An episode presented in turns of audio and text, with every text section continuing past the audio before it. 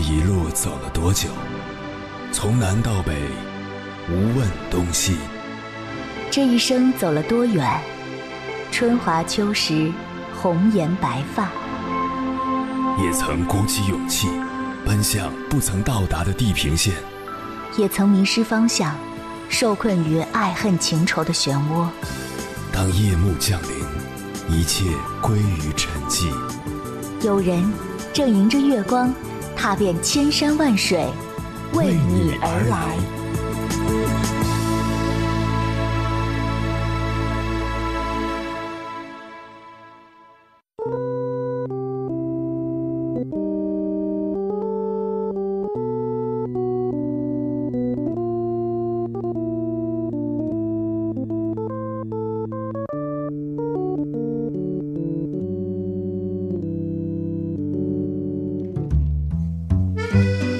前段时间在网上看到这样一个调查：你自卑吗？让你自卑的原因是什么？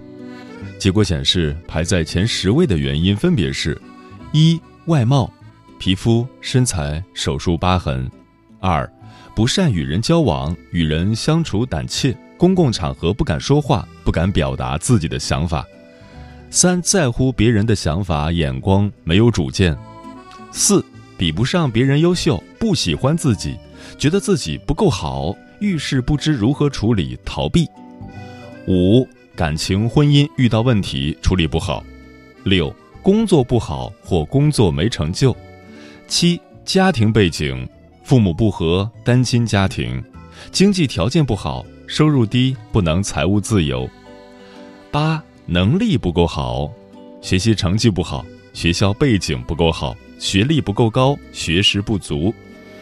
九脾气性格不好，十意外，父亲去世，小孩夭折。自卑其实是一个很常见的现象，很多人或多或少都有过自卑的经历，包括那些耀眼的明星。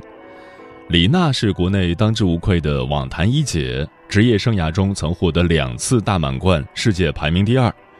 然而，在网坛叱咤风云的娜姐，并不是一直都这么自信飞扬的。李娜九岁时被心怀梦想的父亲送去体校打球，后来父亲的身体越来越差，在她十四岁那年，父亲因病去世。而受李娜父亲临终之托的体校启蒙教练于立桥，对李娜的要求也越来越严格。于教练采取的是打压式教学。从十二三岁跟着于教练训练，一直到二十一岁第一次退役，将近十年的时间，李娜没有听到过教练一句表扬的话。他曾说：“我对自己不够自信，甚至有一种很自卑的心态，在关键时候自己拿不出那份自信，可以去面对困难。”二零一二年，李娜遇到了网坛名将海宁的前教练卡洛斯。第一次见面，卡洛斯就对他说：“我担任你的教练，不是来要求你哪些是必须做的，而是帮助你想明白自己应该做些什么，让你了解为什么自己要打网球，为什么自己会喜欢打网球。”卡洛斯在训练时很喜欢鼓励李娜，结果发现李娜不太爱回应他。他说他对李娜的表现真的很满意，李娜却说。你就哄我吧，反正我从小到大也没受过什么表扬。这让卡洛斯开始关心起李娜是怎么成长起来的。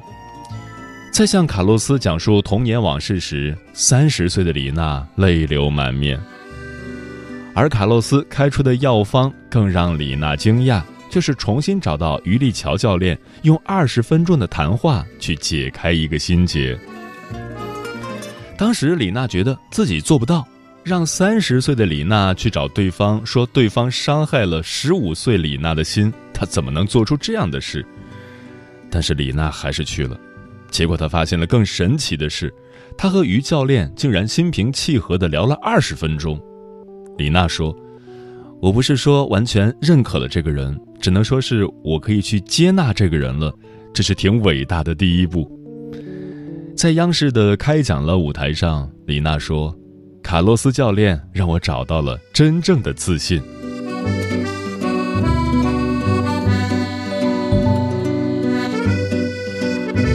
凌晨时分，思念跨越千山万水，你的爱和梦想都可以在这里安放。各位夜行者，深夜不孤单。我是迎波，绰号鸭先生，陪你穿越黑夜，迎接黎明曙光。今晚跟朋友们聊的话题是如何成为一个真正自信的人。自信包含了太多太多。它既包含着对自己的肯定，又包含着对生活的热爱，还包含着对未来的憧憬。自信的好兄弟是自大，自信的好知己是谦虚，自信的死对头是自卑。因为自信过了头就会变成自大，而如果没有自信就会变得自卑。生活中是万万不可以没有自信的，没有自信就看不到未来，看不到希望，走不向成功。所以说，自信是非常重要的。关于这个话题，如果你想和我交流，可以通过微信平台“中国交通广播”和我分享你的心声。你恋爱过吗？结婚算了，俺都有孙子了。呃，一直都单身啊。爱过。你有梦想吗？我希望多拉点生意，给孩子攒点钱。年轻的时候想当个舞蹈家。当然有啊，不过我只想给自己打工。我一直想开个花店。你走过千山万水吗？跑了二十多年车，哪儿没去过呀？我也是个旅游达人，山山水水都看过。还没走过，不过呢，我想以后是不是能够环游世界？追星算吗？从一个城市。跑到另一个城市，那你呢？我爱过，有梦想，此刻依然在路上，跨越千山万水，奔赴与你在深夜的心灵之约。中央人民广播电台交通广播《心灵夜话》栏目，千山万水只为你，我是迎波，让我收藏你夜晚的思念。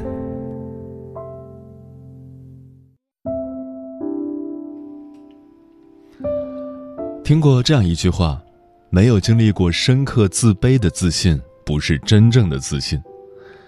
很多人都是从丑小鸭慢慢蜕变为白天鹅的。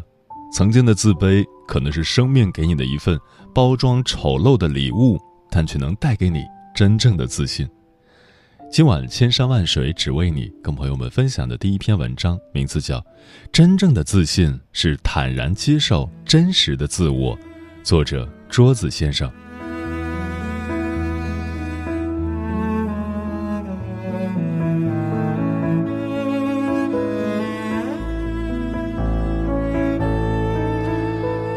在知乎上有答主讲过这样一个故事：他在北京念书的时候，有朋友远道而来，他领着朋友到街上去游玩。到了饭点的时候，肚中饥饿，囊中羞涩。于是他们找到小巷最里面藏着的一家饭店，走了进去。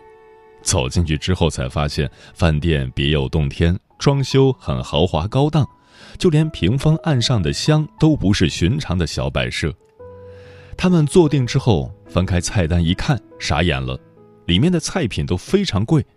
两个人凑钱吃最便宜的菜，倒也不是吃不起，但他们当时都是穷学生，超出预算太多。答主当时脑子一片空白，隐隐觉得所有服务员都在屏风后面嗤笑，不知如何是好，甚至还在心里盘算着，要不就借上厕所的机会溜走算了。可是这个时候，他的朋友却大方招手，叫服务员过来，说：“您好，我们进来的时候不知道你们家的价格，我们是学生，承受不起，不好意思打扰了。”服务员笑了，也没说什么，送他们出去了。在街上走了有五分钟，答主脸上还是发烫的，走路上脚都没有知觉。可他的朋友却坦然笑道：“北京这大城市果然不一样，小巷子里藏的都是高级饭店，这回算是长见识了。”进饭店前，在饭店里和出来之后，朋友的语气都不曾变一点。答主和朋友小时候在工厂家属区一起玩耍，只是好朋友，甚至他的学习比朋友还要好一点，不觉得两人有什么差别。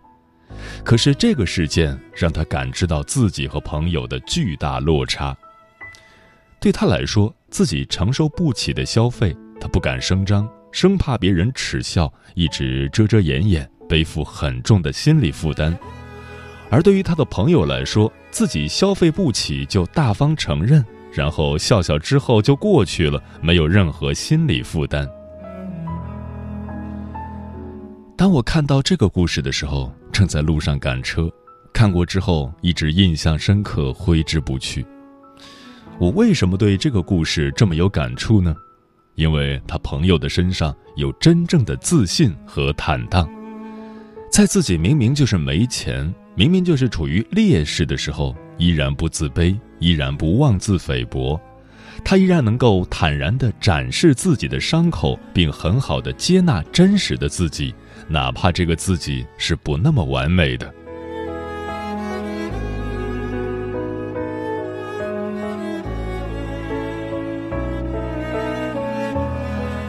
网上曾经有一个问题：一个女生怎样才算内心强大？最高赞的答案只有一句话：吃牛排敢点八分熟的。因为在西餐厅，牛排一般只有单数分熟，没有八分熟，这样点菜就会显得自己很无知且没有见过世面。但这个女生知道会被说无知，知道会被人嘲笑，但她不怕，敢于去展示自己的伤口。在她眼中，想吃就去点，仅此而已，并不会因为外界的眼光而放弃自己想吃的东西。会不会被人嘲没见识？会不会被人说乡巴佬进城？那都不是他考虑范围之内的。这就是真正由内而外的自信。其实，这个女生和上面那个男孩都属于一类人。是属于敢于去展示自己的伤口而不会自卑的人，因为那才是真实的自我。有缺点，有优点，是完整的我。如果一味的把缺点藏起来，只敢去展示自己的优点，碰到自己的敏感处就自卑了，那就不是真正的自信和强大。真正的勇者不是没有恐惧和缺点，而是身上带着恐惧和缺点。依然前行。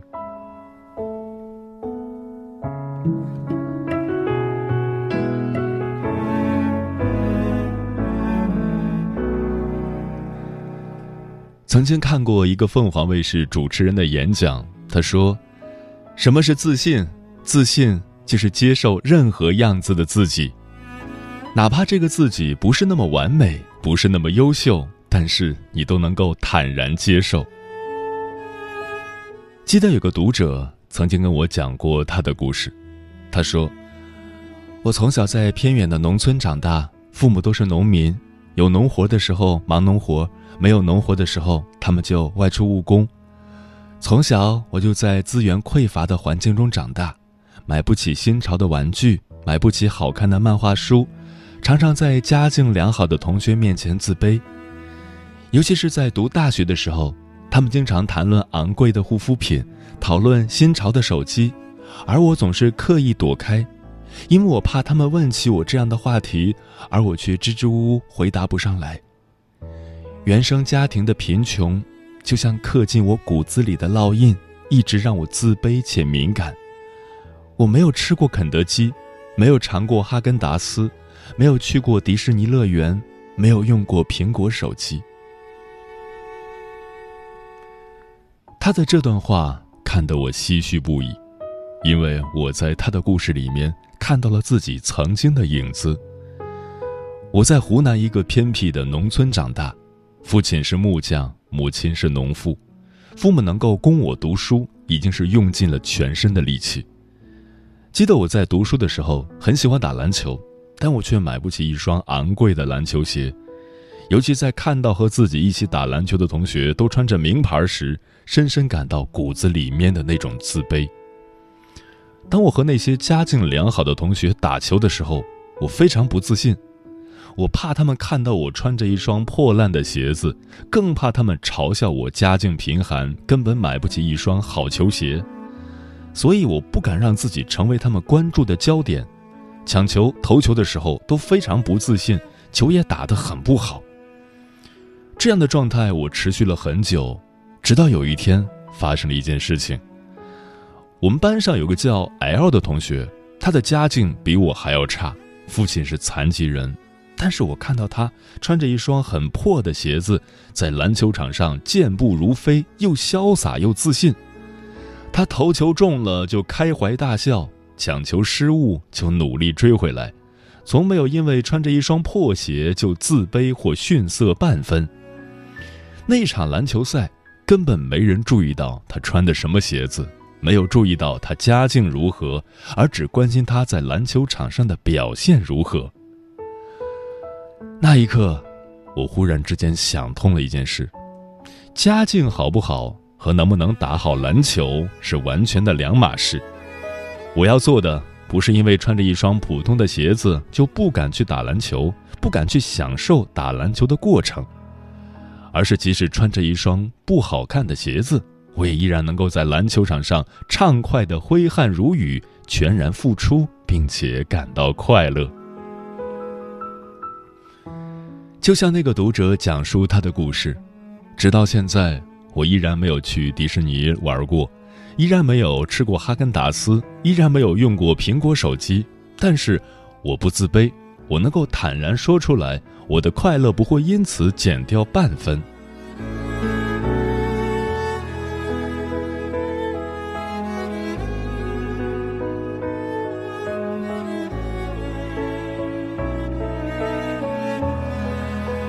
所以，真正的自信是什么？是坦然，是接受自己在某个方面比不上别人，但不会因此不安。一双球鞋那么贵，我买不起就是买不起，因为那是我几个月的生活费，我不想让父母劳累，我也不会因此感到羞愧或可耻。一个苹果手机相当于工薪家庭几个月的工资，我确实负担不起。这超出我家庭的承受范围，我也并不会因此自卑或自责。不管我穿的什么鞋子，用的什么手机，都不会影响我的自信，我都能坦然接受。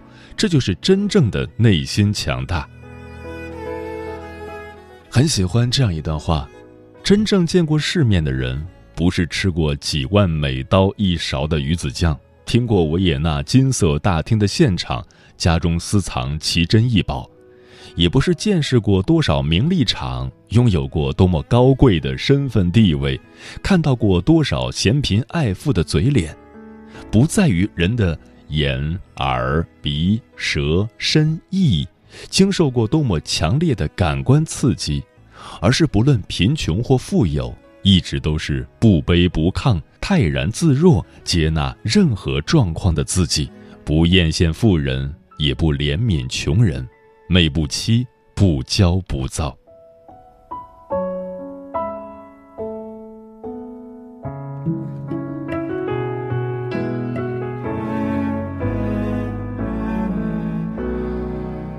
今天为什么要写这篇文章呢？因为最近我在后台总是收到很多年轻人的留言和求助，而他们的困惑都或多或少和今天的主题相关。但我却发现，他们的价值观和努力的方向完全没有帮到他们自己。比如，有的男孩明明家境就不好，但是为了在同学面前有自信，买来假名牌装点自己，或者干脆去借贷买奢侈品，最后背负沉重的债务，影响学业，害怕家里知道，身心俱疲。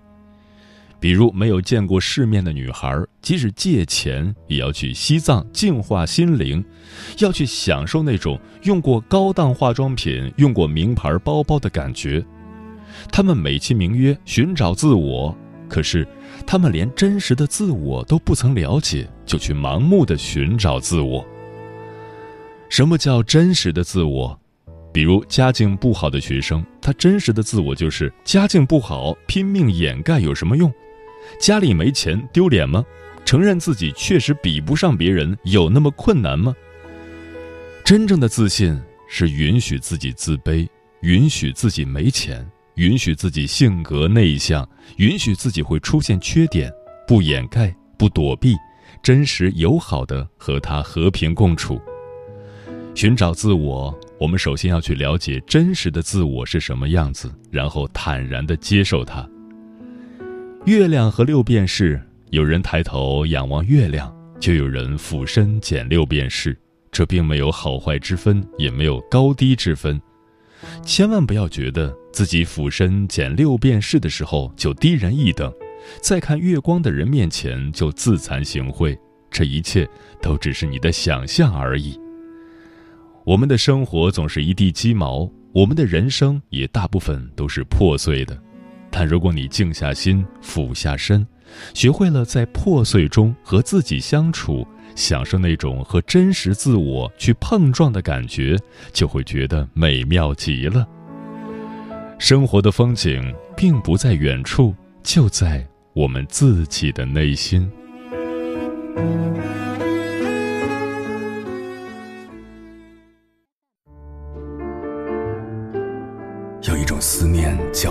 秋水，有一种记忆叫刻骨铭心。有一种遥远叫天涯海角，有一种路程叫万水千山。千山万水只为你，千山万水只为你，正在路上。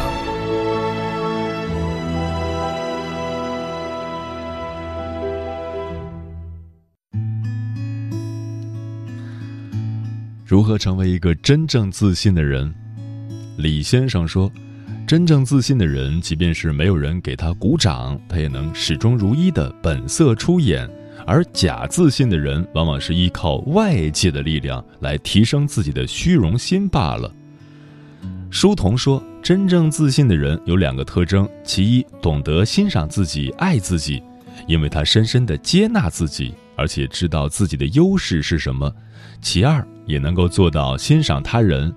因为他通过爱自己，深深懂得每个人都是不同的，每个人都不是完美的，每个人都有自己的优点与缺点，所以他在这个基础上建立的认知就是去欣赏他人的优点，更好的完善自己。石头说，很多方面我都很清楚的知道自己不如人，技不如人，智不如人，才不如人，情不如人。可即便如此，我依然坚信，终有一天我会打动很多人，我能够让很多人以与我相识为傲。我一直在路上，我知道自己要去什么地方。胡关心说：“自信是否和自身对外界的事物或对周遭环境的掌控感密切相关？是不是当一个人对环境或事物掌控感越强，自信心也就越强？”我自己感受到自己对环境有充分掌控感的时候，会体验到很轻松、很自信的状态，从而感受到价值感；反之，则会使得自己处于极度的自我否定和极度的自卑或是紧张、焦虑之中。或许不断的正强化是自信形成的根源，而掌控感就是自信的外显状态。嗯，真正的自信其实来源于。勇敢探索自己的过程，总的来说，提升自信有三个方式：第一，多去经历，多去探索，才能看到最为真实的自己；第二，去做自己所擅长的事情；第三，不断塑造新的自己，挖掘自己的潜能，实现我们每个热血的愿望，不辜负青春赋予的能量。梦不在远方，永远在心上发着光，决胜在每一场。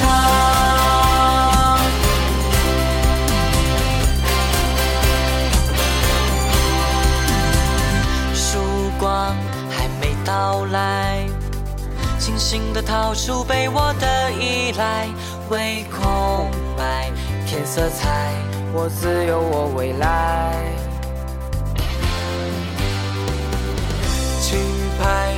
像尘埃，泪和汗却有梦想而澎湃，多直白，多精彩，才不愿空等待。坚定的眼神传递开梦想的期待，艰难历程也不改。自信的身材，憧憬燃了起来，就让我们许下热血的愿望，